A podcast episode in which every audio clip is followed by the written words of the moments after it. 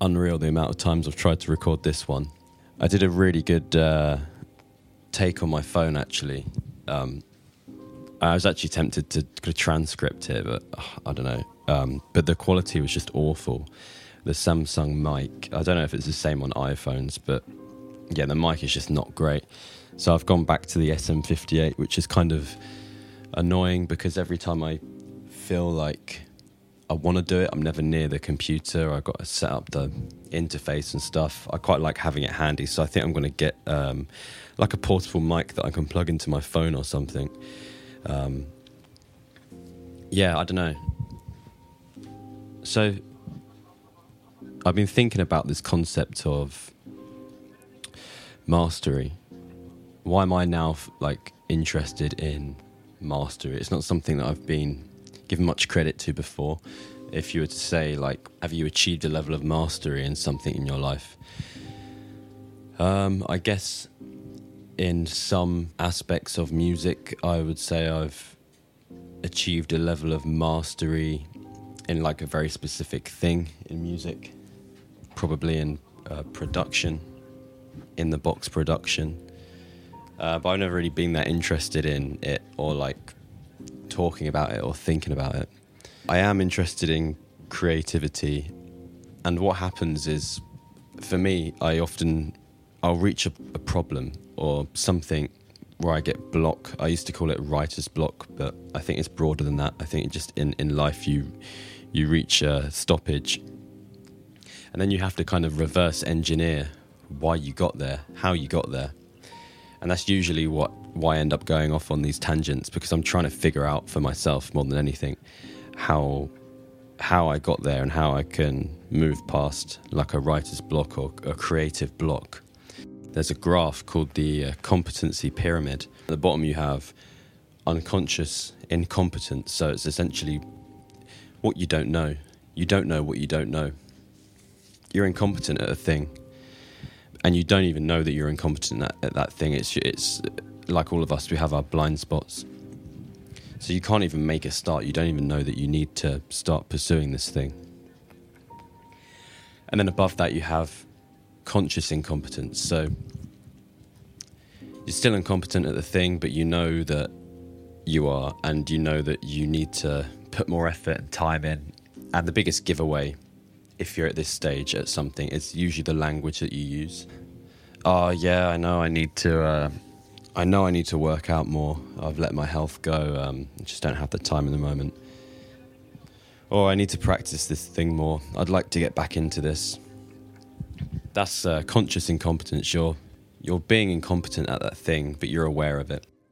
And this is a very bad place to be because the more you talk in that way, the more you kind of reinforce this narrative that that's where you are at this thing. And it's just kind of not. I'd rather be ignorant you'd think that being here is actually, at least as a start, but a lot of people are stuck here all their lives. I, I know people that talk about wanting to start something.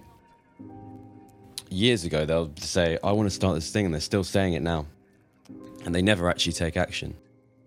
And so then you have conscious competence. So you've now started producing the results, taking action, but you're very aware of it and a lot of your brain power in the activity is still focused on doing the thing.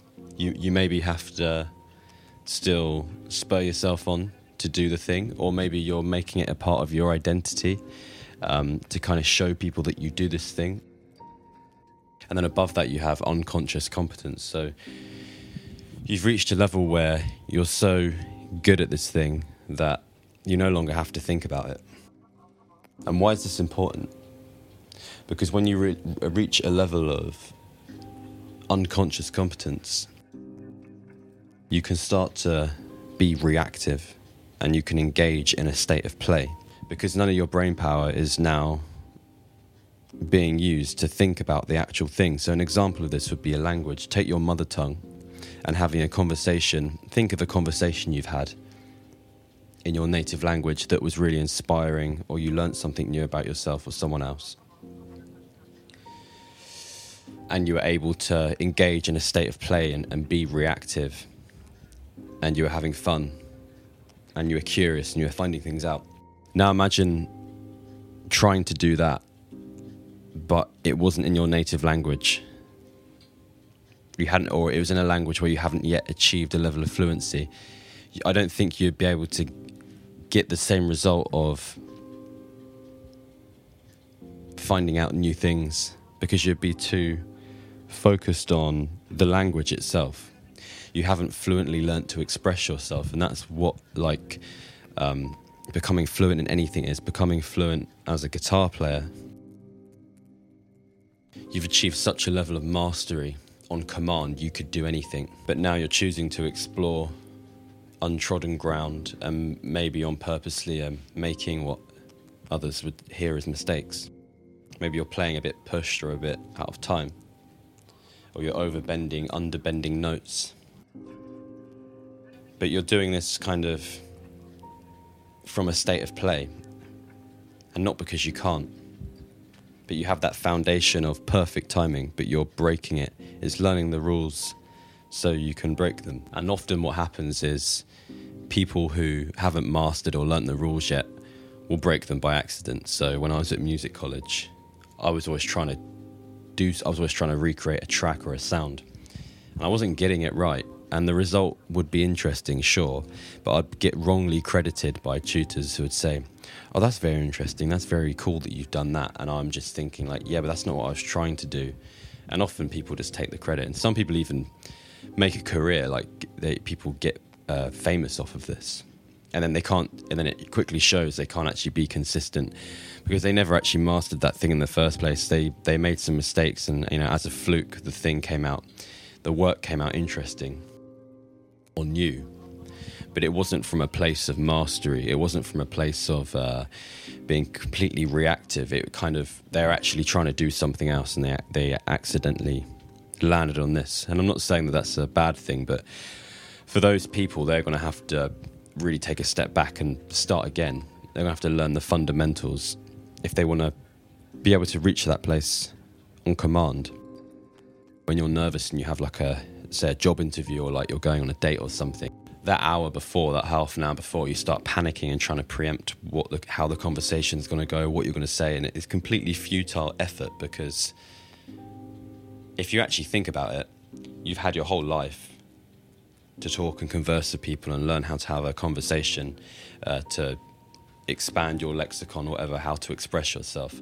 But for some reason, you're thinking that in this little half an hour, you're going to be able to muster something up that's going to be the key to this successful interaction.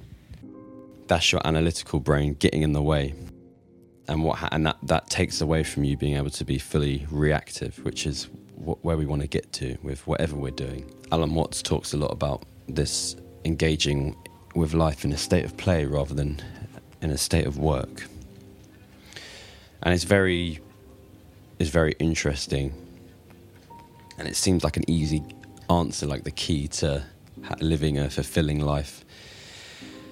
But I think you have to kind of strip it back a bit more and realize that you actually do have to put the fundamentals in first. You have to learn the rules before you can break them. You have to become so competent that you're now at a level of unconscious competence where you can deliver the thing without even thinking about it. And so, therefore, none of your brain power now has to be dedicated to actually thinking about the thing itself. You can just be fully reactive in the moment and trust that when you react to something, you're going to do it with mastery, with your years of experience.